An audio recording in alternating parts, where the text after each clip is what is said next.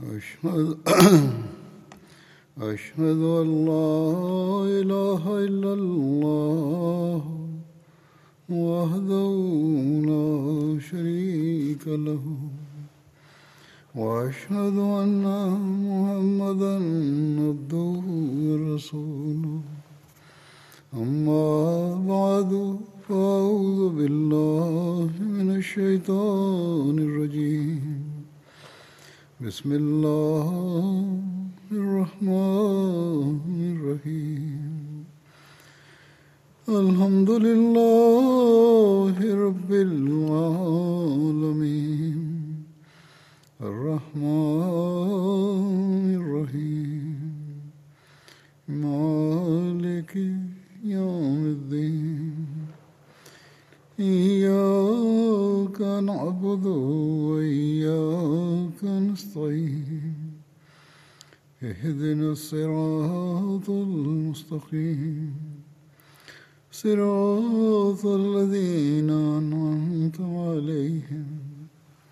غير المغضوب عليهم ولا الضالين.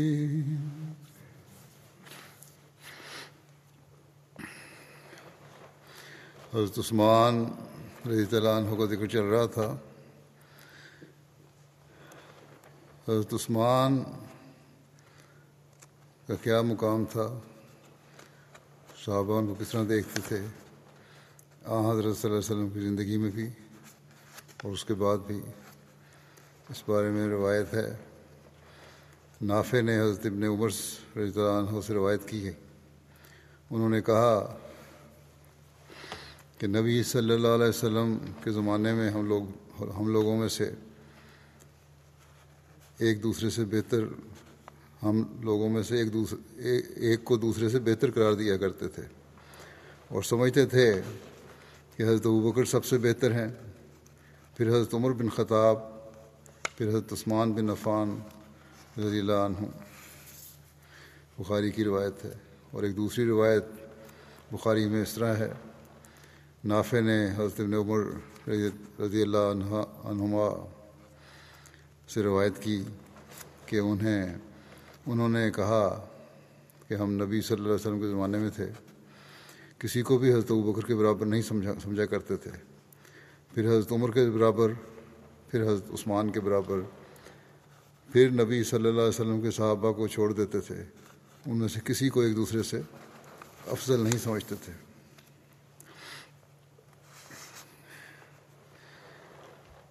پھر حضرت عثمان کا آ، حضرت صلی اللہ علیہ وسلم کے بعد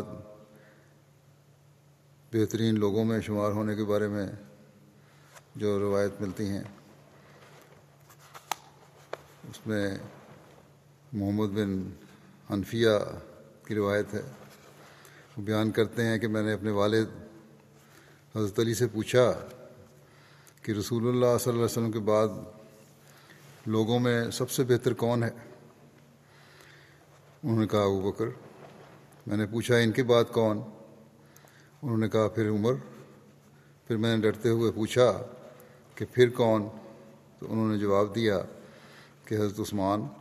پھر میں نے کہا، اے میرے باپ، ان کے بعد کیا آپ؟ تو آپ نے جواب دیا کہ میں تو مسلمانوں میں سے ایک عام آدمی ہوں۔ آ، حضرت صلی اللہ علیہ وسلم کو جو حضرت عثمان رضی اللہ عنہ سے تعلق تھا، آپ کی نظر میں ان کا جو مقام تھا، اس کا اندازہ اس سے بات ہوتا ہے، اس بات سے ہوتا ہے کہ حضرت عثمان سے بوس رکھنے والے ایک شخص کا جنازہ آ حضرت صلی وسلم نے نہیں پڑھا۔ اس کی تفصیل یوں بیان ہوئی ہے۔ حضرت جابر بیان کرتے ہیں کہ رسول اللہ صلی اللہ علیہ وسلم کی خدمت میں ایک شخص کا جنازہ لایا گیا تاکہ آپ اس کی نماز جنازہ پڑھا دیں۔ لیکن آپ نے اس کی نماز جنازہ نہ پڑھائی۔ کسی نے عرض کی، یا رسول اللہ، اس سے پہلے ہم نے کبھی نہیں دیکھا کہ آپ نے کسی کی نماز جنازہ چھوڑی ہو۔ اس پر آپ نے فرمایا، یہ شخص عثمان سے بغض رکھتا تھا، بس اللہ تعالیٰ بھی اس سے دشمنی رکھتا ہے۔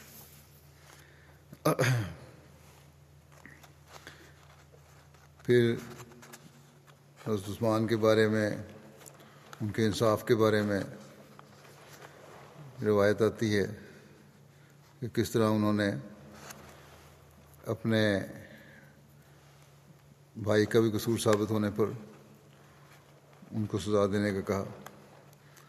عبید اللہ بن ندی بیان کیا، نے بیان کیا، حضرت مصور بن مخرمہ اور عبد الرحمٰن بن اسود بن عبد یوس دونوں نے مجھے کہا کہ تمہیں کیا بات روک روک ہے؟ کہ حضرت عثمان سے ان کے بھائی ولید سے متعلق گفتگو کرو، کیونکہ لوگوں نے اس کے متعلق بہت کچھ آمگوئیاں کی ہیں بعض غلط باتوں کی وجہ سے۔ تو میں حضرت عثمان کے پاس گیا، وہ نماز کے لیے باہر آئے۔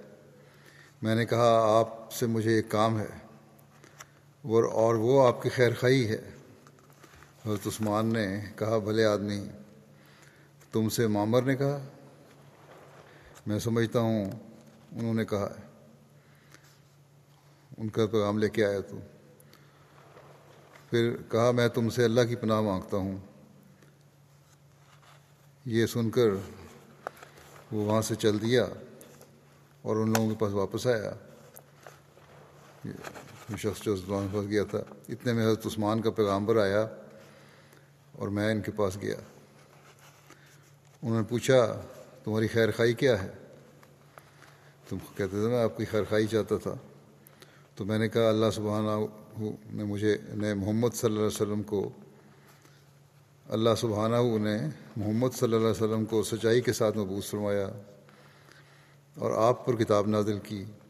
اور آپ بھی انہی لوگوں میں سے ہیں جنہوں نے اللہ اور اس کے رسول صلی اللہ علیہ وسلم کی دعوت قبول کی۔ اور آپ نے دو ہجرتیں کیں اور رسول اللہ صلی اللہ علیہ وسلم کا ساتھ دیا اور آپ نے حضور کی روش دیکھی اور پھر میں نے کہا کہ ولید جو ان کے بھائی تھے حضرت عثمان کے، اس کے متعلق لوگ بہت کچھ بہت کچھ کہہ چکے ہیں۔ حضرت عثمان نے کہا، کیا تم نے رسول اللہ صلی اللہ علیہ وسلم کو زمانہ پایا؟ مجھ سے پوچھا۔ میں نے کہا، نہیں۔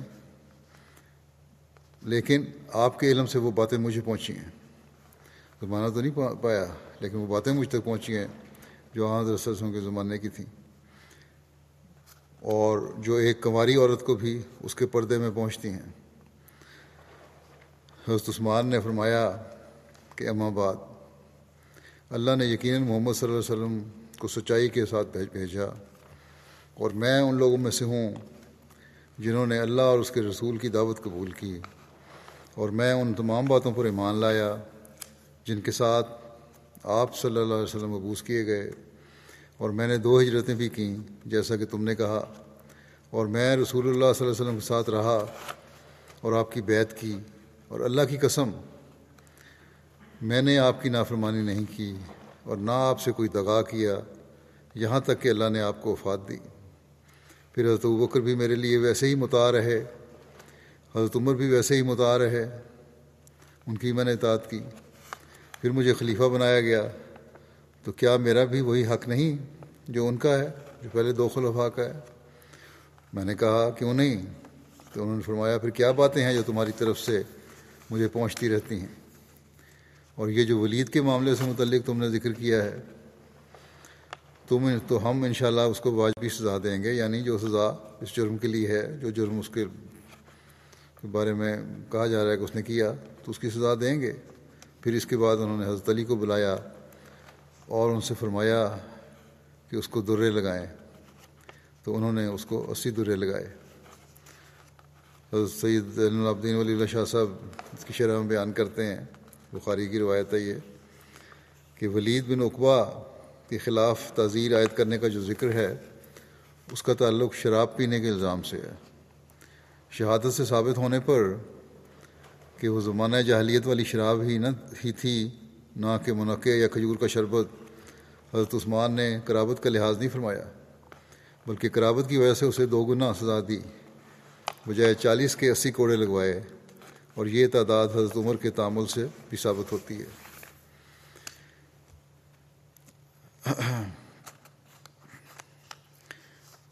پھر ایک روایت میں آتا ہے، عطا بن یزید نے انہیں خبر دی۔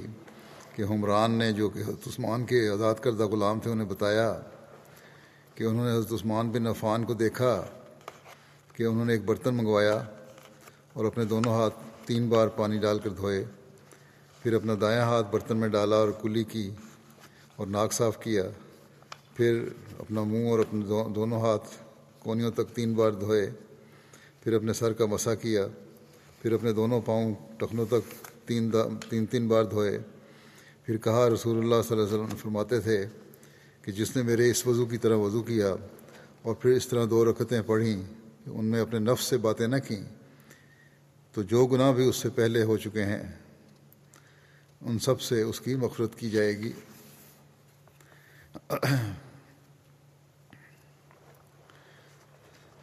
جمعہ کے دن دوسری اذان کا جو اضافہ ہوا ہے یہ حضرت عثمان کے زمانے میں ہوا ہے یعنی پہلی اذان جو ہوتی تھی۔ اس کی تفصیل یوں بیان ہوئی ہے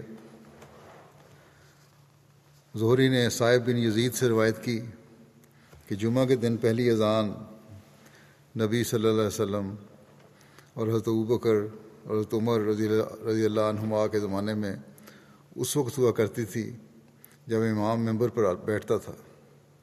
جب حضرت عثمان رضی اللہ عنہ کا زمانہ ہوا اور لوگ بہت ہو گئے تو انہوں نے زورا میں تیسری اذان بڑھا دی۔ ابو عبداللہ نے کہا کہ زورا مدینہ کے بازار میں ایک مقام ہے۔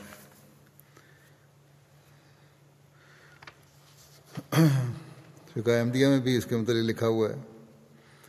حدیث کے حوالے سے کہ آ حضرت صلی اللہ علیہ وسلم اور حضرت بکر اور حضرت عمر رضی اللہ عنہما کے زمانے میں جمعے کے دن ممبر کے پاس جو یقیناً مسجد کے اندر رکھا ہوا تھا، ایک ہی اذان دی جاتی تھی۔ بعد میں حضرت عثمان کے زمانے میں دوسری اذان کا رواج پڑا، جو مسجد کے دروازے پر پڑے ہوئے ایک بڑے پتھر پر کھڑے ہو کر دی جاتی تھی، جس کا نام زورا تھا۔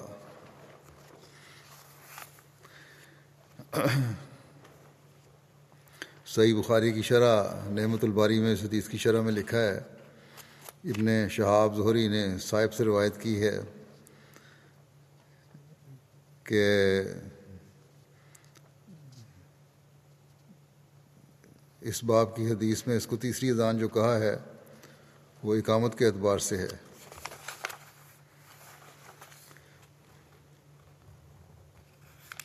یہ پہلے دو اذانیں تھیں، تیسری اذان دلوائی جاتی تھی۔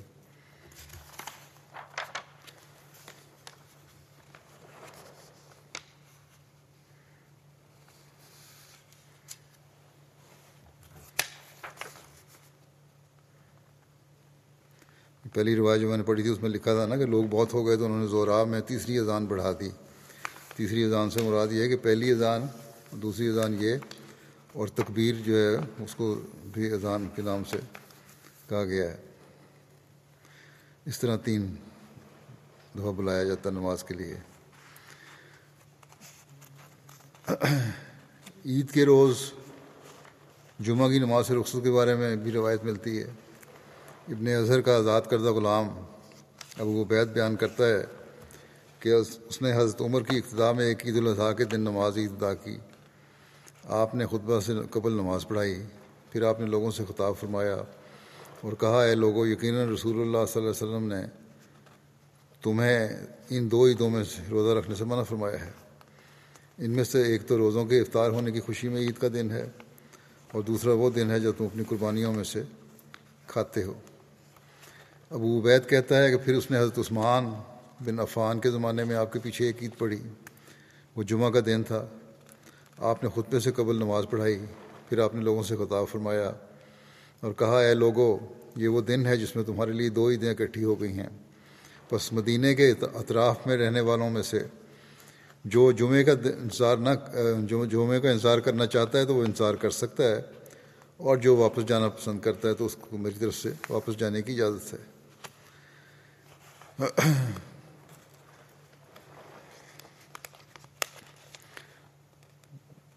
احمدیہ میں ایک چیز جو لکھی گئی ہے، اس سے مجھے تو ابھی تک کوئی واضح اس کے ثبوت نہیں ملے۔ وہاں یہ لکھا ہوا ہے کہ اگر جمعہ اور عید ایک روز جمع ہو جائیں، تو عید کی نماز کے بعد نہ جمعہ پڑھا جائے اور نہ ظہر، بلکہ عصر کے وقت میں عصر کی نماز پڑھی جائے۔ چنانچہ عطا بن ربا کہتے ہیں کہ بار جمعہ اور عید الفطر دونوں ایک دن میں اکٹھے ہو گئے۔ حضرت عبداللہ بن زبیر نے فرمایا، ایک دن میں دو عیدیں جمع ہو گئی ہیں، ان کو اکٹھا کر کے پڑھا جائے گا۔ چنانچہ آپ نے دونوں کے لیے دو رکتیں دوپہر سے پہلے پڑھیں اس کے بعد عصر تک کوئی نماز نہ پڑھی یعنی اس دن صرف نماز اثر ادا کی گئی۔ اس بارے میں ابھی مزید تحقیق کی ضرورت ہے۔ اس کے لیے مزید رابع نے بھی یہ فرمایا تھا۔ اور تحقیق کی تھی پہلے ان کا خیال تھا کہ نہیں ضرورت پھر کیونکہ کوئی اور ایسی روایات نہیں ملیں جو براہ راست آن صلی اللہ علیہ وسلم کے تعامل سے یا عمل سے ثابت ہوتی ہوں کہ جبکہ زور کی نماز بھی چھوڑی گئی ہو۔ یہی ایک روایت ہے جو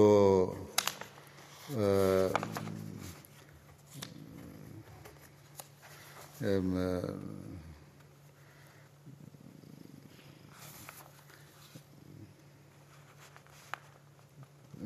عبداللہ بن زبیر سے نے جو کیا، تو اس بارے میں مزید تحقیق کی ضرورت ہے۔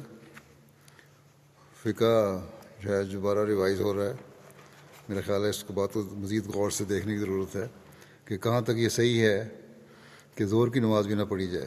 جمعہ تو ٹھیک ہے نہیں پڑھا جائے گا، لیکن یہ کہنا کہ زور کی نماز بھی نہ پڑھی جائے، اس میں سوائے سے روایت کے احمد رسول وسلم سے براہ راست یا خلفۂ راشدین سے براہ راست کوئی ایسی روایت نہیں ملتی یہ ابھی تک سامنے نہیں آئی، جو جہاں تک میں نے تحقیق کروائی ہے۔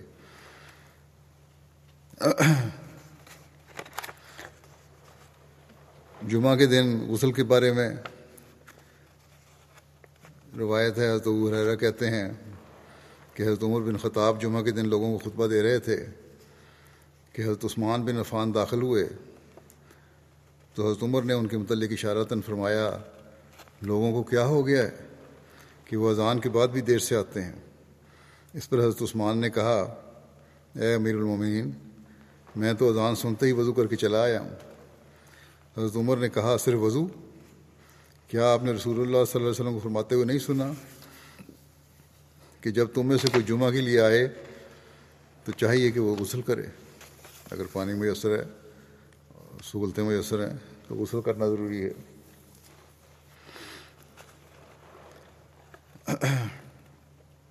سلسلہ حدیث میں دوسرے صحابہ کی نسبت حضرت عثمان سے مرفوع احادیث بہت کم مروی ہیں۔ آپ کی کل روایتوں کی تعداد ایک سو چھیالیس ہے۔ جن میں تین متفق علیہ ہیں یعنی بخاری اور مسلم دونوں میں موجود ہیں، اور آٹھ صرف بخاری میں اور پانچ صرف مسلم میں ہیں۔ اس طرح صحیح میں آپ کی کل سولہ حدیثیں ہیں۔ ان کی روایات کی قلت کی وجہ یہ ہے کہ وہ روایات حدیث میں یعنی حضرت عثمان، روایات حدیث میں حد درجہ محتاط تھے۔ فرماتے تھے کہ آ حضرت صلی اللہ علیہ وسلم سے بیان کرنے میں یہ چیز معنی ہوتی ہے کہ شاید وہ دیگر صحابہ کے متعلق صحابہ کے مقابلے میں میرا حافظہ زیادہ کبھی نہ ہو۔ کہتے ہیں، یہ روک ہوتی ہے، کوئی بات میں بیان کروں کہ یہ نہ ہو کہ دوسرے صحابہ کے مقابلے میں میرا حافظہ جو اتنا مضبوط نہ ہو اور ان کی بات صحیح ہو۔ اس لیے میں بڑا محتاط ہوں روایات بیان کرنے میں۔ لیکن فرمایا کہ میں گواہی دیتا ہوں کہ میں نے رسول اللہ صلی اللہ علیہ وسلم کو یہ کہتے سنا ہے کہ جو شخص میری طرف وہ منسوب کرے گا، جو میں نے نہیں کہا ہے، وہ اپنا ٹھکانہ جہنم بنا لے گا۔ اسی لیے وہ حدیث کی روایت میں سخت احتیاط کرتے تھے۔ حضرت عثمان عبد الرحمٰن بن ہاتھوں کا بیان ہے کہ میں نے کسی صحابی کو حضرت عثمان سے زیادہ پوری بات کرنے والا نہیں دیکھا۔ لیکن وہ حدیث بیان کرتے ڈرتے تھے۔ حمران بن ابان کہتے ہیں کہ ایک مرتبہ حضرت عثمان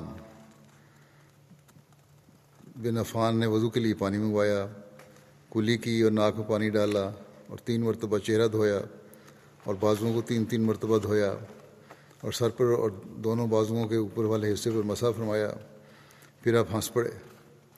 پھر اپنے ساتھیوں سے کہا، کیا تم مجھ سے ہنسنے کی وجہ نہیں پوچھو گے? انہوں نے کہا امیر المومنین آپ کیوں ہنسے تھے فرمایا، میں نے رسول اللہ صلی اللہ علیہ وسلم کو دیکھا کہ آپ نے اسی جگہ کے قریب پانی منگوایا، پھر آپ نے اسی طرح وضو کیا جیسا کہ میں نے وضو کیا ہے، پھر آپ ہنس دیے، پھر آپ نے صحابہ سے فرمایا حضرت صلی اللہ علیہ وسلم نے صحابہ سے فرمایا، کیا تم مجھ سے نہیں پوچھو گے کہ میں کس وجہ سے ہنسا ہوں؟ انہوں نے عرض کیا، یا رسول اللہ، آپ کس وجہ سے ہنسے ہیں؟ آپ نے فرمایا، انسان جب وضو کا پانی منگوائے اور اپنا چہرہ دھوئے تو اللہ اس کے تمام گناہ معاف فرما دیتا ہے جو چہرے سے ہوتے ہیں۔ پھر جب وہ اپنے بازو دھوتا ہے، تب بھی وہ ایسا ہی ہوتا ہے۔ پھر جب وہ اپنے سر کا مسا کرتا ہے، تب بھی ایسا ہی ہوتا ہے۔ اور جب وہ اپنے پاؤں پاک کرتا ہے، تب بھی ایسا ہی ہوتا ہے۔ یہ پہلی یہ روایت اصل میں تو پہلی وضو والی روایت کے ساتھ ہی بیان ہونی چاہیے تھی باہر اب بیان ہو گئی۔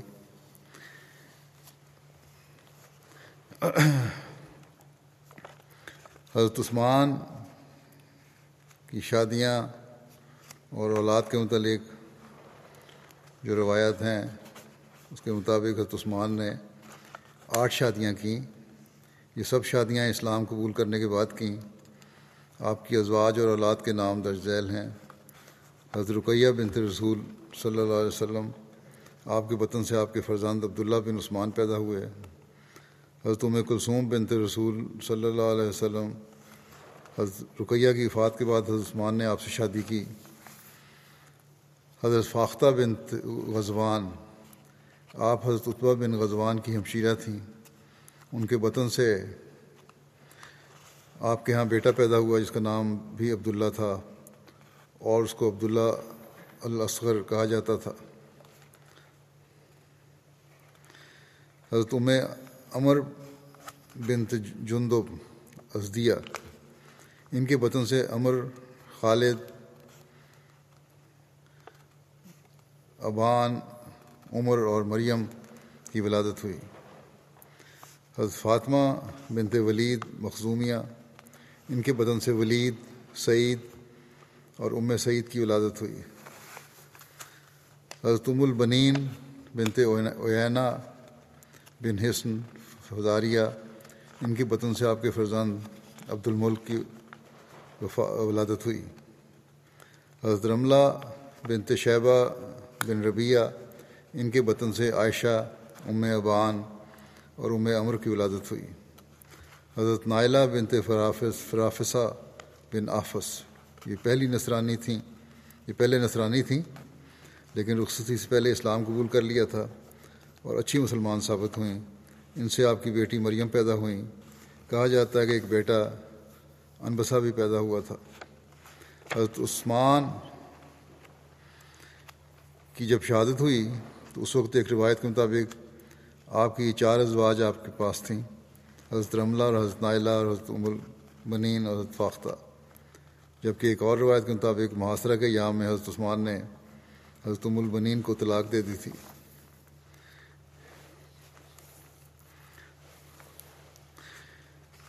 حضرت خلیفۃ المسیح اول سورہ نور کی تفسیر کرتے ہوئے بیان فرماتے ہیں۔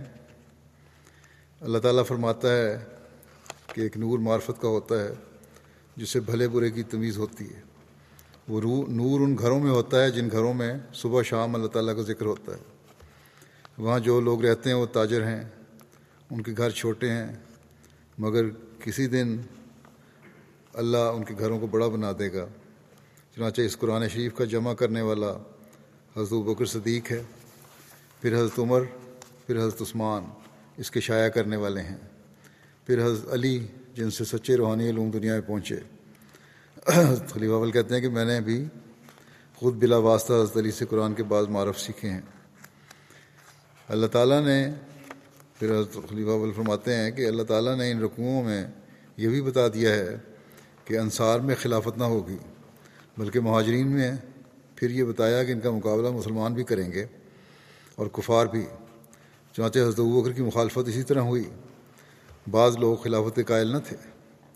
اللہ تعالیٰ نے دونوں کی مثال دی کہ ایک وہ جو کلر کے بخارات کو پانی سمجھے دوسرے وہ جو شریعت کے سمندر میں بھی ہو کر مقابلہ کریں گے۔ انجام یہ، پھر آپ فرماتے ہیں کہ انجام یہ کہ چرند پرند ان کا گوشت کھائیں گے۔ خلفۂ راشدین میں سے حضرت بکر کے لیے بہت مشکلات تھے۔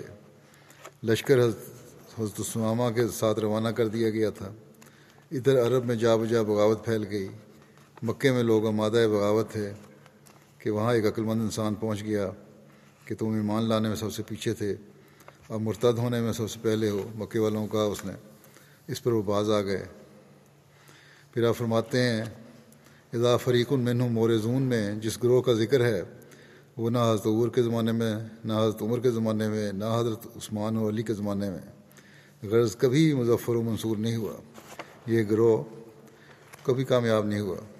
مگر دوسرا فریق، سمینا و اطانہ والا ہے، کہنے والا ہے۔ مظفر و منصور رہا، ہمیشہ کامیاب رہا، چنانچہ قرآن مجید نے فرمایا ہے الائے کا ہوں المفل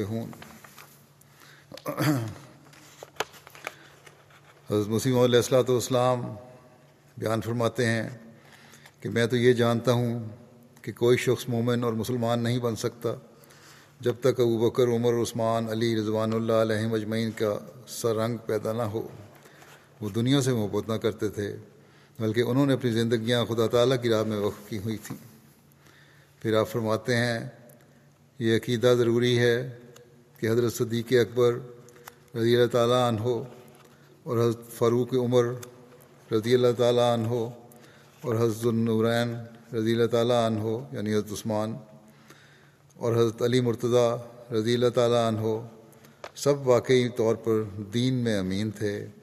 ابو بکر رضی اللہ تعالیٰ عنہ جو اسلام کے عدم ثانی ہیں، اور ایسا ہی حضرت عمر فاروق اور حضرت عثمان رضی اللہ تعالیٰ عنہما اگر دین میں سچے امین نہ ہوتے تو آج ہمارے لیے مشکل تھا جو قرآن شریف کی کسی ایک آیت کو بھی من جانب اللہ بتا سکتے۔ پھر حضرت مسیم علیہ السلام فرماتے ہیں، بخدا اللہ تعالیٰ نے شیخین یعنی ابوبکر اور عمر کو اور تیسرے جو ذنورین ہیں، ہر ایک کو اسلام کے دروازے اور خیر الانام محمد رسول اللہ صلی اللہ علیہ وسلم کی فوج کے حراول دستے بنایا ہے۔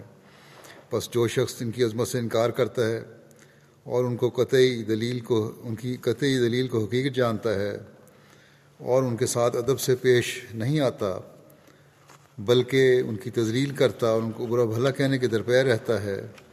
اور زبان درازی کرتا ہے، مجھے اس کے بعد انجام اور سلب ایمان کا ڈر ہے۔ اور جنہوں نے اس ان کو دکھ دیا، ان پر لان کیا اور بہتان لگائے، تو دل کی سختی اور خدائے رحمان کا غضب ان کا انجام ٹھہرا۔ میرا بارہا کا تجربہ ہے اور میں اس کو کھلے طور پر اظہار بھی کر چکا ہوں۔ میں اس کا کھلے طور پر اظہار بھی کر چکا ہوں۔ کہ اس ان سادات سے بغض و کینہ رکھنا، برکات ظاہر کرنے والے اللہ سے سب سے زیادہ قطع تعلقی کا باعث ہے۔ اور جس نے بھی ان سے دشمنی کی، تو ایسے شخص پر رحمت اور شفقت کی سب راہیں بند کر دی جاتی ہیں۔ اور اس کے لیے علم و عرفان کے دروازے وا نہیں کیے جاتے۔ اور اللہ تعالیٰ انہیں دنیا کی لذات و شہوات میں چھوڑ دیتا ہے۔ اور نفسانی خواہشات کے گڑھوں میں گرا دیتا ہے۔ اور اسے اپنے آستانے سے دور رہنے والا اور محروم کر دیتا ہے۔ پھر حضرت اقدس مسیم علیہ السلام فرماتے ہیں، آ حضرت صلی اللہ علیہ وسلم کے بعد جو کچھ اسلام کو بنا ہے، وہ اصحاب ثلاثہ سے ہی بنا ہے۔ یعنی حضرت بکر، عمر اور عثمان۔ پھر فرمایا، حضرت مسیم علیہ السلام نہ حضرت مسیم علیہ السلام پھر اہل تشیع کا ذکر کرتے ہوئے فرماتے ہیں کہ ہم تمہاری گالیوں کا شکوہ کیا کریں؟ کیونکہ تم تمام صحابہ کو گالیاں دیتے ہو، مگر قدر کلیل اور نیز تم آ حضرت صلی اللہ علیہ وسلم کی بیویوں، امہات المومنین کو لانت سے یاد کرتے ہو اور گمان کرتے ہو کہ خدا کی کتاب میں کچھ زیادہ اور کم کیا گیا ہے اور کہتے ہو کہ وہ بیاض عثمان ہے اور خدا کی طرف سے نہیں ہے۔ تم نے اسلام کو ایسا سمجھ لیا جیسا کہ ایک بیابان جس کی زمین خشک اور زراعت سے خالی ہے یعنی خدا تعالیٰ کے مقربوں سے خالی ہے۔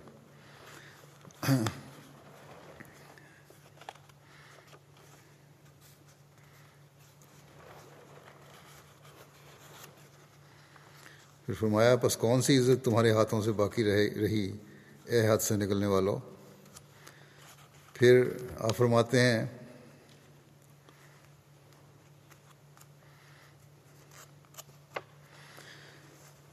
مجھے میرے رب کی طرف سے خلافت کے بارے میں ازرو تحقیق تعلیم دی گئی ہے اور محققین کی طرح میں نے اس حقیقت کی تہ تک پہنچ گیا اور میرے رب نے مجھ پر یہ ظاہر کیا کہ صدیق اور فاروق اور عثمان رضی اللہ عنہم نیک وکار اور مومن تھے اور ان لوگوں میں سے تھے جنہیں اللہ نے چن لیا اور جو خدائے رحمان کی عنایات سے خاص کیے گئے اور اکثر صاحبان معرفت نے ان کے محاسن کی شہادت دی۔ انہوں نے بزرگ و برتر خدا کی خوشنودی کی خاطر وطن چھوڑے، ہر جنگ کی بھٹی میں داخل ہوئے اور موسم گرما کی دوپہر کی تپش اور سردیوں کی رات کی ٹھنڈک کی پرواہ نہ کی، بلکہ نوخیز جوانوں کی طرح دین کی راہوں پر محو خرام ہوئے اور اپنوں اور غیروں کی طرف مائل نہ ہوئے۔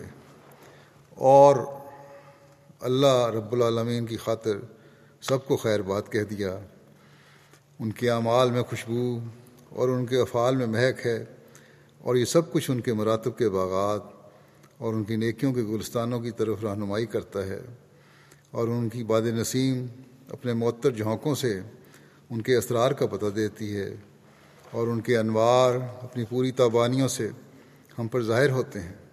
بس تم ان کے مقام کی چمک دمک کا ان کی خوشبو کی مہک سے پتہ لگاؤ اور جلد بازی کرتے ہوئے بدگمانیوں کی پیروی مت کرو اور بعض روایات پر تکیہ نہ کرو کیونکہ ان میں بہت زہر اور بڑا غلف ہے اور وہ قابل اعتبار نہیں ہوتی۔ ان میں سے بہت ساری روایات تہو بالا کرنے والی، آندھی اور بارش کا دھوکہ دینے والی بجلی کے مشابے ہیں۔ بس اللہ سے ڈرو۔ اور ان روایات کی پیروی کرنے والوں میں سے نہ بن۔ اس کے ساتھ ہی حضرت عثمان عنہ کا ذکر ختم ہوتا ہے۔ اس عمر کا انشاءاللہ آئندہ شروع ہوگا۔ آج بھی میں ایک تو یہ ہے کہ ایک الاسلام نے قرآن سرچ کی نئی ویب سائٹ کا پہلا ورژن تیار کیا ہے، ہولی قرآن ڈاٹ آئی او۔ یہ ویب سائٹ الاسلام سے علیحدہ دیکھی جا سکتی ہے۔ کسی بھی صورت آیت، لفظ یا مضمون کو عربی، انگریزی یا اردو میں ایک جدید سرچ انجن کے ذریعے تلاش کیا جا سکتا ہے۔ اور سرچ نتائج کو احمدی اور غیر احمدی تراجم کے ساتھ بھی دیکھا جا سکتا ہے۔ ہر آیت کے ساتھ اس کی تفسیر، مضامین اور متعلقہ آیات دیکھی جا سکتی ہیں۔ مزید مواد پر بھی کام جاری ہے اور انشاءاللہ اگلا حصہ اس کا جلسہ سلانہ یو کے دو ہزار اکیس تک تیار کیا جائے گا۔ انشاءاللہ اس کے علاوہ الاسلام ویب سائٹ پر قرآن پڑھنے، سننے اور سرچ کی website read Quran dot app کا بھی نیا دیدہ زیب ورژن تیار کر لیا گیا ہے۔ جس میں انگریزی تفاصیر کے ساتھ، تفسیر صغیر کے نوٹس، انگریزی لفظ، بلفظ ترجمہ، مضامین کا انڈیکس اور بہت سے مضامین بہت سے مفید اضافے جو روزمرہ کی تلاوت سے قرآن میں مفید ہوں گے شامل کیے گئے ہیں۔ اللہ تعالیٰ سے دعا ہے کہ یہ پروجیکٹ قرآن کریم کی خوبصورت تعلیم کو دنیا میں پھیلانے کا باعث بنے اور احباب جماعت بھی ان سے بھرپور فائدہ حاصل کرنے والے ہوں۔ اس کے ساتھ ہی میں پاکستان کے احمدیوں کے لیے بھی دعا کی درخواست کرتا ہوں۔ اللہ تعالیٰ ان کے بھی حالات بدلے، ان کے لیے آسانیاں پیدا کرے۔ اسی طرح الجزائر کے احمدیوں کے لیے بھی اللہ تعالیٰ ان کو بھی اس بات قدم عطا کرے اور ان کے حالات میں تبدیلی پیدا کرے۔ اب میں بعض جنازوں وفات شف رافتگان کا ذکر کروں گا، جن کے جنازے بھی پڑھاؤں گا۔ اب جو بہت ساری درخواستیں آتی ہیں مشکل ہے کہ ہر ایک کا ذکر کیا جائے یہاں اور پڑھایا جائے جنازہ۔ بہرحال کچھ کا میں ذکر کر رہا ہوں، باقی میں نے اپنے ان میں شامل کر لی ہیں، ان کو بغیر نام لیے ہی شامل ہیں وہ۔ اللہ تعالیٰ ان سب کے سے مخرت رحم کو سلوک فرمائے۔ بہرحال جن کا ذکر کرنا ہے، وہ میں اب پڑھ دیتا ہوں۔ ان میں مقرر محمد صادق صاحب، درگام پوری درگا رام پوری ہیں، صاحب ہیں۔ محمد صادق صاحب درگا رام پوری، یہ ڈھاکہ بنگلہ دیش کے ہیں۔ چودہ نومبر دو ہزار بیس کو پچہتر سال کی عمر میں وفات پا گئے ناراج مرحوم نے دیگر عہدوں کے علاوہ لمبا عرصہ تک نیشنل سیکرٹری وقف نو کے طور پر خدمت کی توفیق پائی۔ واقفین نو اور والدین کے ساتھ کلاسز کے اہتمام کے لیے دور دراز کی جماعتوں کو باقاعدہ دورہ کیا کرتے تھے۔ اور باقاعدگی سے مسجد جایا کرتے تھے۔ بیماری جب تک انہوں نے بیماری نے مجبور نہیں کیا ان کو۔ مرحوم اسی تھے۔ اور ان کے پسمانگان میں اہلیہ کے علاوہ تین بیٹے اور ایک بیٹی شامل ہیں۔ اگلے ہیں خاتون ہیں مختارہ بی بی صاحب، اہلیہ رشید احمد اٹھوال صاحب دارالمن روا، یہ نعیم باجوہ صاحب، پرنسپل جامعہ وشرین وکینہ فاسو کی ساس ہیں۔ سولہ جنوری کو ان کی وفات ہوئی۔ ان اللہ و راجعون۔ لجنہ دارالیمن غربی کی مجلس عاملہ مجموعی طور پر سترہ سال ان کو خدمت کی توفیق ملی۔ مختلف ممالک میں ان کو مالی قربانیوں کی توفیق ملی اور لاکھوں میں اللہ تعالیٰ نے ان کو مالی قربانی کرنے کی توفیق عطا فرمائی۔ وفات سے چند گھنٹے پہلے بھی انہوں نے ان کی آنکھ کھلی تو انہوں نے کہا کہ میری چوڑیاں کہاں ہیں؟ اور فوراً اپنے بیٹے کو کہا کہ چوڑیاں بیچ کے تو صدر صاحب کو دے کے آؤ، جو تقریباً ساڑھے تین لاکھ روپے کی تھیں کہ وہ ایم ٹی اے کے لیے انتظام کر دیں، ڈش لگوا دیں۔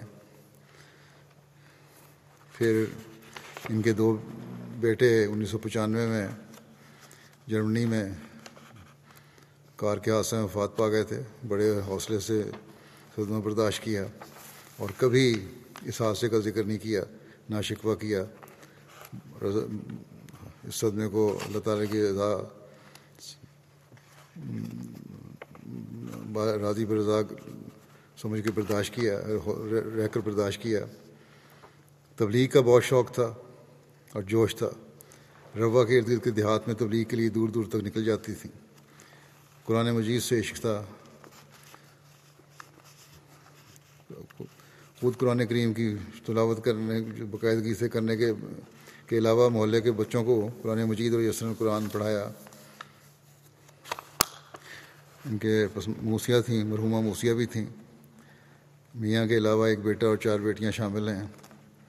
تین بیٹیاں لندن میں ہیں، ایک بکینہ فاسوں میں ہیں۔ یہاں بھی جو بیٹیاں ہیں، وہ جماعت کا کام کر رہی ہیں۔ اللہ تعالیٰ مرحوموں سے مخرط کا سلوک فرمائے۔ اگلا جنازہ ہے منظور احمد شاہ صاحب، جو سترہ جنوری بیاسی سال کی عمر میں وفات پا گئے۔ انََََََََََََََََََََََََََََََََََََََََََََََََََََََََََََََََََََََََََََََََََََََََََ اناللہ و انََََََََََََََََََََََََََََََََََََََََََََ خاندان میں احمدیت آپ کے والد حضرت میاں عبد الکریم صاحب صاحب بھی حضرت مسیم علیہ السلام کے ذریعے سے انیس سو تین میں آئی تھی، جب حضرت مسیم علیہ السلام کرم دین کے مقدمے کے سلسلے میں جہلم تشریف لے گئے تھے۔ شاد صاحب انیس سو چھپن میں کراچی منتقل ہوئے، پھر وہاں بطور قائد ضلع کراچی خدمت کی توفیق ملی اور بڑا اچھا کام کیا انہوں نے وہاں، خدام الحمدیہ میں۔ پھر صدر جماعت ڈریگ روڈ کالونی اور نائب امیر کراچی کے طور پر خدمت کی توفیق ملی۔ انیس سو چوراسی میں جو وفد نے استقبال کیا تھا قریب مسیح رابع کا سکھر میں آپ اس وفد میں شامل تھے اور روانگی تک ان کی ایئرپورٹ پہ رہے۔ دو ہزار دس میں لندن منتقل ہوئے۔ یہاں بیت الفتور ڈسپینسری میں بھی باقاعدہ ہومیوپیتھک ڈسپینسری میں وقت دیا کرتے تھے۔ وفات کے وقت آپ سیکٹری تربیت اور سیکٹری تربیت نومائن جماعت ناربڑی کی خدمت توفیق پا رہے تھے، مرحوم موسی تھے۔ ان کے دو پوتے اور ایک نواسا مربی ہیں اور یہیں یو کے میں خدمت کی توفیق پا رہے ہیں۔ اللہ تعالیٰ مغفرت الرحم کا سلوک فرمائے ان سے۔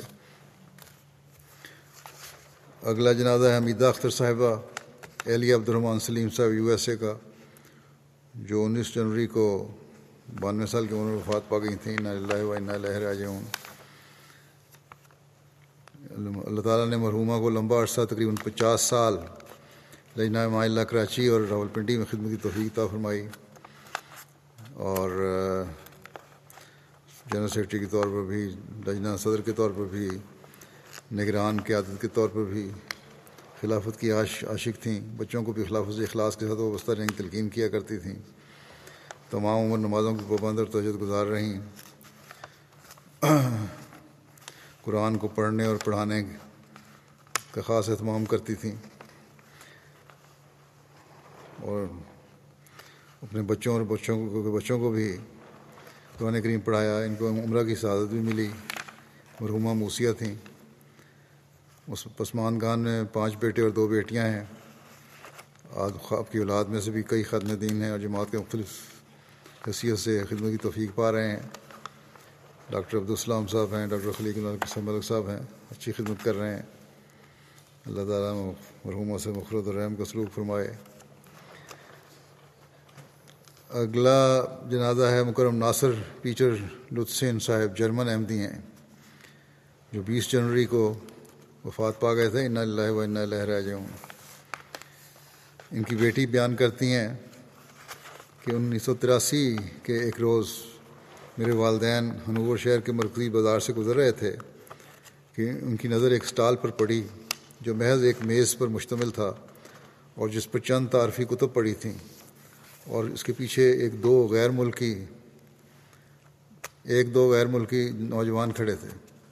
ان سے سے آپ کو تعارف ہوا تو پتہ چلا کہ یہ اسلام کی نمائندہ جماعت احمدیہ کا تبلیغی اسٹال ہے۔ چنانچہ ان نوجوانوں سے سوالات بھی کیے، لٹریچر بھی ساتھ لے لیا۔ لٹریچر پڑھنے کے بعد انہوں نے دوبارہ ان لوگوں سے رابطہ کر کے ملاقات کی۔ ان تینوں نے، احمدیوں نے انہیں اپنے ہاں کھانے پہ بلایا۔ رمضان کا مہینہ تھا۔ تو کہتی ہیں کہ افطاری پر میرے والدین ان کے گھر گئے۔ ان لوگوں نے فرش پر پرانے اخبار بچھا کر کھانا لگایا ہوا تھا۔ کوئی جگہ نہیں تھی بیٹھنے کی۔ نیچے زمین پر بیٹھ کے قالین پہ ساتھ اخبار بچھایا گیا اس پہ کھانا لگایا ہوا تھا۔ کھانا بڑا پسند آیا میرے والدین کو۔ اور لیکن اس سے زیادہ ان لوگوں کی سادگی اور مہمان نوازی ان کو محسوس ہوئی۔ اس کا مزہ زیادہ آیا۔ پھر کہتے ہیں کھانے کے بعد بھی گفتگو ہوئی، پھر گھر آنا جانا شروع ہوا۔ اور چند مہینوں تک مطالعہ اور تحقیق کرنے کے بعد انیس سو چوراسی میں کہتی ہیں میرے والدین بیت کر کے جماعت احمدیہ مسلمہ میں شامل ہو گئے۔ یہ موقع عید کا تھا۔ اور کہتے ہیں مقامی دوستوں کے ہمراہ محترم ناصر صاحب ہیمبرگ گئے اور بیت کرنے کی سعادت پائی۔ ایک جلسے سالانہ پر ان کو تقریر کرنے کا بھی موقع ملا۔ کہتی ہیں کہ میری والدہ کی مذہب سے خاصی دلچسپی خاص دلچسپی تھی۔ اور سچے مذہب کی تلاش کے شوق نے ان کو احمد کی طرف مائل کیا اور پھر ان کا زندہ خدا سے زندہ تعلق بھی قائم ہوا اور دعاؤں کی قبولیت کا نشان کئی مرتبہ دیکھا اور اللہ تعالیٰ بھی کیسے نشان ان کو دکھاتا ہے؟ کہتی ہیں کہ میری والدہ ایک آنکھ سے معذور تھیں۔ انیس سو چھیاسی میں جلسہ سالانہ یو کے میں شامل ہوئیں تو اچانک ان کی بنائی کسی حد تک لوٹ آئی۔ پہلے تو آنکھ بالکل بند تھی۔ مگر پھر اسی آنکھ سے تھوڑا تھوڑا نظر آنا شروع ہو گیا۔ اب کہتی ہے کہ جس کی ایک آنکھ بالکل ختم ہو جائے، اس کے لیے یہ بات معجزہ سے کم نہیں۔ اور یہ معجزہ گیارہ سال بنائی سے محروم رہنے کے بعد ہوا۔ جس کا وہ کہتی ہیں خالص دعا کی وجہ سے اور جلسے میں آ کے دعائیں کرنے کی وجہ سے یہ برکت ملی مجھے۔ پھر لندن میں ایک جرمن احمدی ختیجہ صاحبہ کے گھر ٹھہرا کرتی تھیں۔ کہتی ہیں کہ ایک روز میرے والدین کے گھر سے سیر کی غرض سے باہر نکلے تو کچھ دور چلے گئے، واپس آنے کے لیے رستہ بھول گئے۔ اندھیرا بڑھنے کے ساتھ ساتھ پریشانی بڑھ رہی تھی ان کو۔ ایک ایسی سڑک پر کھڑے تھے جہاں ٹریفک بہت زیادہ تھی اور کچھ پتہ نہ تھا کہ یہاں کھڑے، کہاں کھڑے ہیں۔ جب اندھیرا مزید گہرا ہو گیا اور راستہ بھی گم گیا تو کہتی ہیں، میری والدہ نے کہا، آؤ دعا کرتے ہیں۔ ابھی دعا سے فارغ ہوئے ہی تھے۔ کہ دیکھا کہ محترمہ ختیجہ صاحبہ کے دماد اپنی گاڑی کے ساتھ ان کے سامنے کھڑے، کہہ رہے تھے کہ آئیں گاڑی میں بیٹھیں، میں آپ کو گھر لے جاؤں۔ قبولیت دعا کے اس نظارے نے ان کے ایمان کو مزید تازگی اور تقویت بخشی۔ لئیک منیر صاحب ربی جرمنی لکھتے ہیں کہ لطسین صاحب کا سارا خاندان احمدی تھا۔ اس وقت ہم کہا کرتے تھے کہ یہ واحد جرمن احمدی فیملی ہے۔ آپ بہت اخلاص رکھنے والے کم گو شریف النفس تھے۔ مالی قربانی میں بھی لطسین صاحب پیش پیش رہتے تھے۔ تبلیغی پروگراموں میں لیکچر دیتے تھے۔ ان کے سامنے جب حضرت مسیم علیہ السلام کا نام لیا جاتا، تو ان کی آنکھوں میں نمی آ جاتی۔ ایک تبلیغی میٹنگ میں مرحوم نے اسلام کی تعلیمات اس قدر خوبصورت انداز میں پیش کیں کہ ایک ستر سالہ جرمن میرے پاس آئے اور کہنے لگے کہ مجھے اسلام کے بارے میں جیسی معلومات آج ملی ہیں، آج سے پہلے کبھی نہیں ملی۔ اللہ تعالیٰ ان سے مغفرت اور رحم کا سلوک فرمائے اور ان کی اولادوں کو بھی احمدیت پر قائم رکھے۔ اگلا جنازہ مکرمہ رضیہ تنویر صاحبہ کینیڈا کا، جو خلیل احمد تنویر صاحب ربی سلسلہ وائس پرنسپل جامعہ ربا کی اہلیہ تھیں۔ ستائیس جنوری کو اٹھاون سال کی عمر میں وفات پا گئیں، کینیڈا میں، کینسر کی بیماری تھی انہیں۔ مرحوما کی بچپن سے ہی دینی کا بہت شوق تھا، جو وفات تک قائم رہا۔ اکتیس سال بائیس سال دفتر لجنہ اللہ پاکستان اور دفتر ماہانہ ماہنامہ مصباح میں مختلف شعبوں میں بطور محرر اکاؤنٹنٹ خدمت کا موقع ملا ان کو۔ اور بیماری تک یہ سلسلہ خدمت کا جاری رہا۔ حضرت چھوٹی آپا صاحبہ کے ساتھ ان کو کافی کام کی توفیق ملی اور بہت کچھ سیکھنے کو ملا اور ان کی دعائیں لینے کی توفیق ملی ان کو۔ اللہ تعالیٰ ان سے مغفرت اور رحم کا سلوک فرمائے۔ اگلا جنازہ ہے میاں منظور احمد غالب صاحب کا ایون میاں شیر محمد صاحب آف دودہ، ضلع سرگودا کا سات فروری کو وفات پا گئے اللہ و اللہ راجعون۔ ان کے بڑے بھائی کو انیس سو پچپن میں احمد قبول کرنے کی توفیق ملی تھی۔ پھر بڑے بھائی کے ساتھ یہ روا جاتے رہے اور وہاں انہوں نے بھی بیت کر لی۔ ان کے بیٹے بشیر احمد صاحب بیلجیم کہتے ہیں کہ آپ خلافت کے فدائی عاشق تھے اور خلافت کی اطاعت میں کوئی توجہ نہیں کرتے تھے، بلکہ من و ان عمل کرنا سمجھتے تھے۔ اور میں ذاتی طور پہ بھی ان کا واقف تھا۔ یہ یقیناً بہت اخلاص و وفا سے جماعت کی خدمت کرنے والے بھی اور خلافت کی اطاعت کرنے والے تھے۔ دین کو دنیا پر مقدم رکھنے والے، خادم دین، مہمان نواز، انتہائی درویش طبع، غریب پرور، مل نثار، نہایت شفیق اور ہر دل عزیز شخصیت کے مالک تھے۔ خدا، اللہ کے فضل سے ان کو خدا الحمدیہ ضلع میں بھی، پھر انصار اللہ ضلع، پھر جماعت میں ضلع کی سطح پر سیکٹری مال اور سیکٹری وقفی دی سیکٹری طریقے کی خدمت کی توفیق ملی سرگودا میں۔ اور بڑے آسن رنگ میں انہوں نے اپنی خدمات سر انجام دیں۔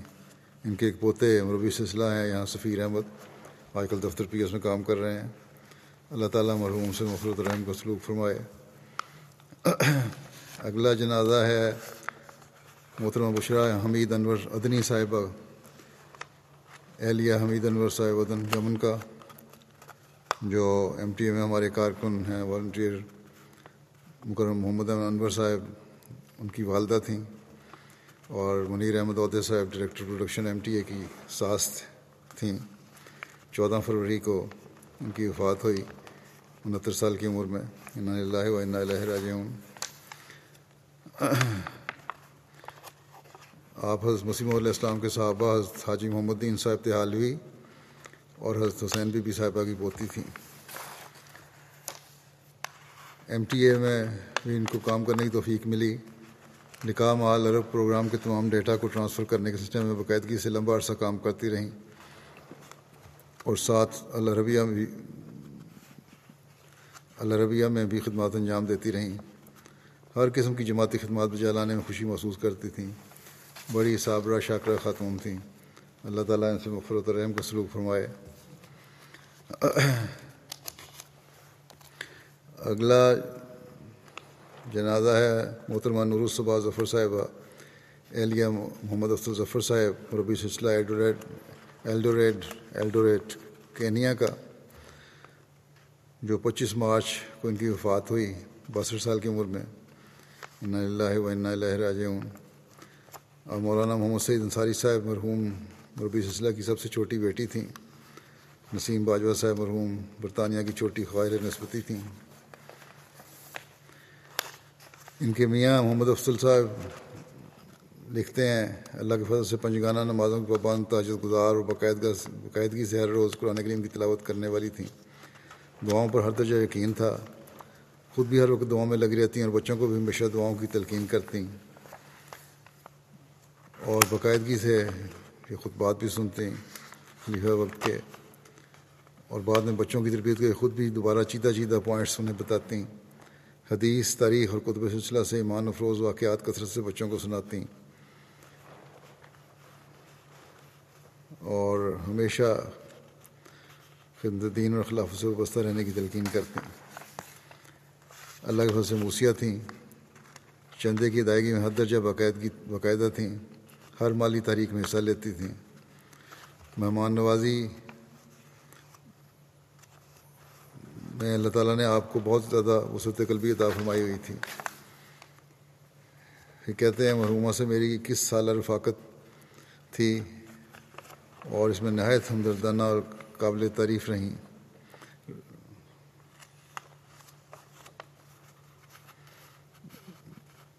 یہ رفاقت میں بہت قابل تعریف رہی ہے۔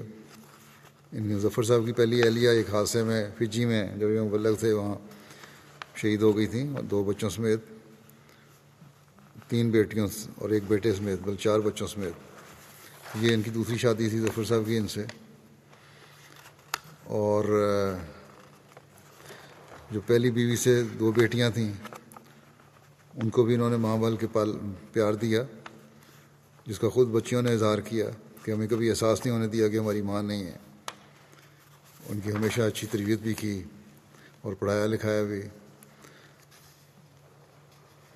اور بلکہ نہ صرف یہ کہ بچیوں سے اچھا سلوک کیا، ظفر صاحب کہتے ہیں، میرے سابقہ سسرال سے بھی اتنا سلوک کیا کہ وہ بھی آپ کے اس نے اخلاق کے گرویدہ ہو گئے۔ ان کی بیٹی یہ کہتی ہیں کہ ہمارے زندگی میں جب یہ آئی ہیں ایک روشنی، ایک سہارا اور ایک شفیق ماں بن کر آئیں اور ہمیں وہ محبت اور پیار دیا کہ ہمیں کبھی اپنی حقیقی والدہ کی کمی محسوس نہ ہوئی۔ اور ان کی اپنی بھی ایک بیٹی تھی، لیکن تینوں بچیوں میں کبھی کوئی فرق نہیں کیا۔ بے نفس اور اظہار پیشہ خاتون تھیں۔ خدا تعالیٰ کی ذات پر توقل خلافت احمدیہ سے وابستگی اور مذہبی تعلیمات کی پابندی کی تلقین کرتی ہمیں۔ ہمیشہ رشتوں کی عظمت اور صلی رحمی کا درس دیا کرتی تھیں۔ اللہ تعالیٰ سے مفرت اور رحم کو سلوک فرمائے۔ اگلا جنازہ ہے سلطان علی ریحان صاحب۔ محمد احمد والد جو ہیں، محمد احمد نعیم صاحب ربی صلی مرکزی عربی ڈیسک یو کے کا، جو چھبیس مارچ کو تراسی سال کی عمر میں وفات پا گئے۔ ان اللہ و راج ہوں محمد احمد صاحب لکھتے ہیں کہ میرے ہمارے تایا جان نے خود تحقیق کر کے انیس سو اٹھاون میں بیت کی، اس کے بعد میرے ابا جان کو تبلیغ کی اور جلسہ پہ روا بھجوایا اور ایک دو کتابیں پڑھنے کے بعد ان کے والد نے بھی اللہ کے فضل سے بیت کر لی۔ پھر کہتے ہیں کہ بیت کے بعد دونوں بھائیوں کی بڑی مخالفت ہوئی، قتل کی کوششیں بھی ہوئیں، لیکن اللہ تعالیٰ نے محفوظ رکھا۔ مولوی لوگ گاؤں آ کر کہا کرتے تھے کہ تمہیں دو لڑکے قتل نہیں ہوتے تمہارے سے۔ لیکن باہر اللہ تعالیٰ اپنی حفاظت فرماتا رہا۔ اور لیکن اس کے باوجود انہوں نے غیر احمدی رشتہ داروں سے اور گاؤں والوں سے آخر تک تعلق نبھایا۔ ان کی دشمنی کے باوجود ان سے اس میں سلوک کرتے رہے۔ ان کے دو بیٹے اور چھ بیٹیاں ہیں۔ اللہ تعالیٰ ان سے مفرت الرحم کو سلوک فرمائے۔ محمد احمد نعیم صاحب بھی اپنے والد کے جنازے پہ نہیں جا سکے۔ پھر اگلا جنازہ ہے مولوی غلام قادر صاحب بلغ سلسلہ وقف زندگی افقالہ بن ضلع راجوری صوبہ جموں کشمیر کا، جو چھبیس مارچ کو چھپن سال کی عمر میں وفات پا گئے۔ ان اللہ و ان راج ہوں مولوی غلام قادر صاحب مرحوم کے خاندان میں احمدیت ان کے دادا مکرم بہادر علی صاحب کے ذریعے آئی تھی۔ اس خاندان کے تیرہ افراد و فضل تعالیٰ اس وقت جماعت کی خدمت میں مصروف ہیں۔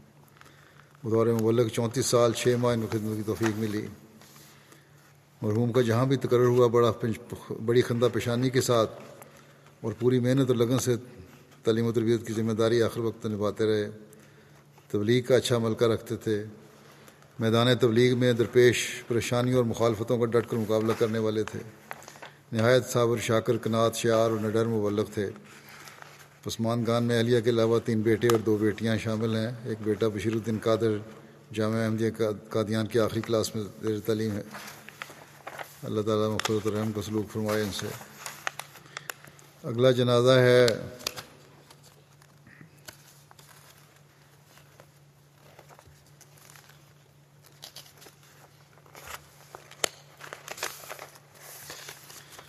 محمودہ بیگم صاحبہ، اہلیہ محمد صادق صاحب، عارف درویش کا، دیان کا، جو یکم اپریل کو پچاسی سال کی عمر میں حرکت قلب بند ہونے کی وجہ سے وفات پا گئی تھیں۔ نہ اللہ و اللہ راجعون۔ مرحومہ قادی اشرف علی صاحب رضی اللہ عنہ، صحابی مسیم علیہ السلام موضاء علی پور کھیڑا ضلع میں، مین پور صوبہ یو پی کی پوتی اور قاضی شاد بخش واسی مرحوم کی بیٹی تھیں۔ ان کی شادی محمد عارف صادق صاحب درویش مرحوم سے ہوئی تھی۔ مرحومہ نے در دور درویشی اپنے خامد کے ساتھ نہایت صبر اور شکر سے گزارا۔ اگر فاقوں کی نوبت بھی آئی تو ہمیشہ صبر کا نمونہ دکھایا اور کبھی کسی کے سامنے تنگ دستی کا اظہار نہیں کیا۔ نمازوں کی پابند، بلکہ مرض الموت میں بھی بڑی بے چین تھی، ہوتی تھیں نمازوں کے لیے۔ بڑا اہتمام کیا کرتی تھیں تلاوت قرآن کریم کا بھی۔ چندوں میں بڑی باقاعدہ تھیں، خلاف سے انتہائی تعلق رکھنے والی بچوں کو بھی اس حوالے سے تلقین کیا کرتی تھیں۔ مرحومہ موسیہ تھیں۔ عثمان گان میں تین بیٹے اور دو بیٹیاں شامل ہیں۔ اللہ تعالیٰ مخرت الرحم کو سلوک فرمائے۔ اگلا جنازہ ہے خالد سعد اللہ المصری صاحب اردن کا، جو گزشتہ دنوں ساٹھ سال کی عمر میں وفات پا گئے۔ نہ اللہ و اللہ یہ اپنے خاندان میں پہلے احمدی تھے۔ بہت مخلص نمازوں کے پابند، چندوں میں باقاعدہ اور نظام جماعت کی پابندی کرنے والے تھے۔ نہایت خوش خلق، مہمان نواز اور ملحصار تھے۔ بہت ٹھنڈی طبیعت والے اور کم، بہت کم گو تھے۔ ان کے لیے خلیفہ وقت کی بات کال فصل کا حکم رکھتی تھی۔ ایم ٹی خصوصاً خطبہ جمعہ باقاعدگی سے دیکھتے تھے۔ اللہ تعالیٰ اسے مفرت اور رحم کا سلوک فرمائے۔ اگلا جنازہ ہے مکرم محمد منیر صاحب دارالفضل ربا کا جو یکم اپریل کو تہتر سال کی عمر میں وفات پا گئے انّا اللہ و اللہ راجعون۔ انیس سو بہتر میں انہوں نے حسلی مسیح صالح رحمۃ اللہ تعالیٰ کے ہاتھ پر بیت کی تھی۔ آپ کا باقی خاندان احمدی نہیں تھا، اس وجہ سے انہوں نے بارہا آپ پر ٹارچر بھی کیا کہ آپ احمدی چھوڑ دیں۔ بلکہ دو ہزار تین میں آپ کو یہ بھی آفر کی گئی کہ آپ احمدی چھوڑ دیں تو ہم آپ کو اتنا دیں گے کہ آپ کے بچوں کو بھی کمانا نہیں پڑے گا۔ لیکن یہ احمدیت پر قائم رہے۔ ان کی بیٹی قمر منیر صاحبہ یہاں ہمارے وقف زندگی کارکن اسلام آباد کے ہیں۔ ان کی اہلیاں ہیں اور ایک بیٹا طاہر وکاس ہے، وہ بھی وقف زندگی ہے۔ اللہ تعالیٰ مرحوم سے مغفرت الرحم کا سلوک فرمائے۔ بڑے نیک اور مخلص وجود تھے۔ ان ان ہمیشہ مسکراتے رہتے تھے، کبھی کسی بات پر غصہ نہیں کرتے تھے۔ پانچ وقت نماز کا الزام اور بر وقت تمام چندوں کی ادائیگی کیا کرتے تھے۔ ان کے رشتہ دار ہیں حافظ سعید الرحمان صاحب۔ کہتے ہیں کہ میرے والد نے انہیں کام سکھایا، کیونکہ غیر احمدی رشتہ دار ان کے، ان سے سلوک نہیں کرتے تھے، تو ان کے والد کے پاس آ گئے تھے۔ جو وہیں قریب ہی ان کی دکان تھی، اپنی دکان پہ ان کو کام سکھایا۔ اور پھر ان کے گھر میں رہنے لگے اور کہتے ہیں بڑی باقاعدگی کے ساتھ نماز کے لیے مسجد جاتے اور اگلی صبح میں جا کے بیٹھا کرتے تھے۔ پھر تبلیغ کا بھی اتنا شوق پیدا ہو گیا کہ اپنی اہلیہ کے ساتھ اکثر ربا کے ساتھ والے گاؤں میں گئے ہوتے تھے تبلیغ کرنے کے لیے۔ اللہ تعالیٰ ان سے مخرت الرحم کا سلوک فرمائے۔ اگلا جنازہ ہے ماسٹر نذیر احمد صاحب دارالبرکات روا کا۔ جو چار اپریل کو اسی سال کی عمر میں وفات پا گئے تھے ان اللہ و ان اللہ راجعون۔ ان کے خاندان میں احمدیت ان کے والد میاں عمر دین صاحب مرحوم، ابن میاں کرم دین صاحب وفدہ زید کا ضلع سیالکوٹ کے ذریعے سے آئی تھی، جنہوں نے پندرہ سال کی عمر میں رہنمائی پائی۔ اور انیس سو چودہ یا پندرہ کے جلسے میں خدی بستانی کے ہاتھ پہ جا کے بیت کی، خواب کے ذریعے سے ان کو رہنمائی ہوئی تھی۔ پھر ماسٹر نذیر صاحب، جب سرگودا میں ننانوے شمالی میں قیام پذیر تھے، ان کا وہاں اسکول کے اساتذہ کی طرف سے بائی کاٹ کیا گیا۔ اور ان کے، اسی اسکول میں ان کے اپنے بیٹے، نو سالہ بیٹے نصیر احمد کو ایک طالب علم کی طرف سے چاقو کے وار سے زخمی بھی کیا گیا، جس نے آپ نے اس پر ماسٹر صاحب نے بڑے صبر کا مظاہرہ کیا۔ بارہ کچھ عرصے کے بعد یہ بیٹا اس وقت تو بچ گیا تھا لیکن بخار کی وجہ سے وفات پا گیا۔ اس بیٹے کی میت کو قبر میں اتارتے ہوئے بڑے صبر اور حوصلے سے انہوں نے فرمایا کہ بیٹا مجھے فخر ہے کہ تم اپنے جسم پر جماعت کی سچائی کا نشان لے کر جا رہے ہو۔ جب تک یہ اس گاؤں میں ٹیچر رہے ہیں وہاں کسی معلم یا مربی کی ضرورت نہیں پڑی تھی، خود ہی یہ فریضہ ویسے انجام دیتے تھے۔ پھر ان کی پوسٹنگ ربا کے نزدیک ہو گئی۔ وہاں ربا منتقل ہو گئے پھر آپ۔ اور وہاں بھی خدمت کرتے رہے۔ لا تعداد بچوں اور بچوں کو قرآن مجید پڑھایا۔ پھر قرآن کریم ترتیل سیکھی ریٹائرمنٹ کے بعد قاری عاشق صاحب سے۔ پھر محلے میں ترتیل ترتیل القرآن کی کلاس بھی جاری کی۔ اور پھر کوشش یہ ہوتی تھی کوئی بچہ یا بچی ایسی نہ ہو جو میٹرک پاس کر چکا اور قرآن نہ پڑھنا آتا ہو۔ اگر کوئی ایسا ہوتا تو اس کے گھر پہنچ کر اسے قرآن پڑھاتے۔ بڑی چھوٹی عمر سے ہی تجد گزار تھے۔ اور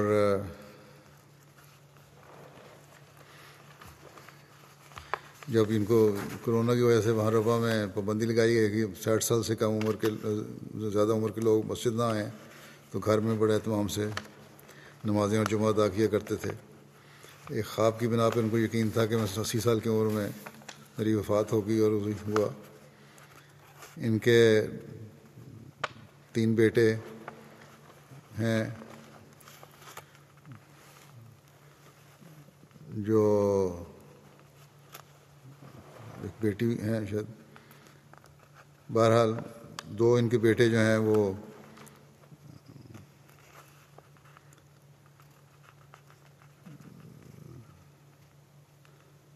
بلکہ تین بیٹے ان میں وقف زندگی ہیں۔ ایک تو عزیز صاحب ہیں ہمارے یہاں اسلام آباد میں ہی خدمت کر رہے ہیں۔ دوسرے نسیم احمد صاحب، ربی سلسلہ ہیں، ربا میں۔ اور تیسرے سعید احمد عدیل صاحب، یہ بھی نائجر میں ربی سلسلہ ہیں۔ یہ بھی تدفین پہ نہیں پہنچ چکے پہنچ سکے۔ اللہ تعالیٰ مرحوم سے مفرت الرحم کا سلوک فرمائے۔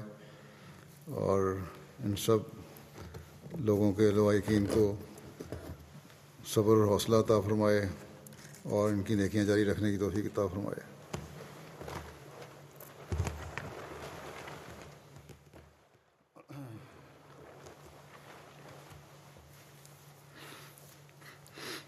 الحمد للہ الحمد للہ نحمده ونستعینه ونستغفره ونؤمن به ونتوكل عليه ونعوذ بالله من شرور أنفسنا ومن سيئات أعمالنا.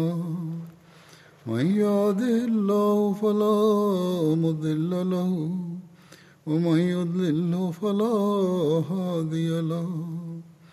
ونشهد أن لا إله إلا الله ونشهد أن محمدا عبده ورسوله.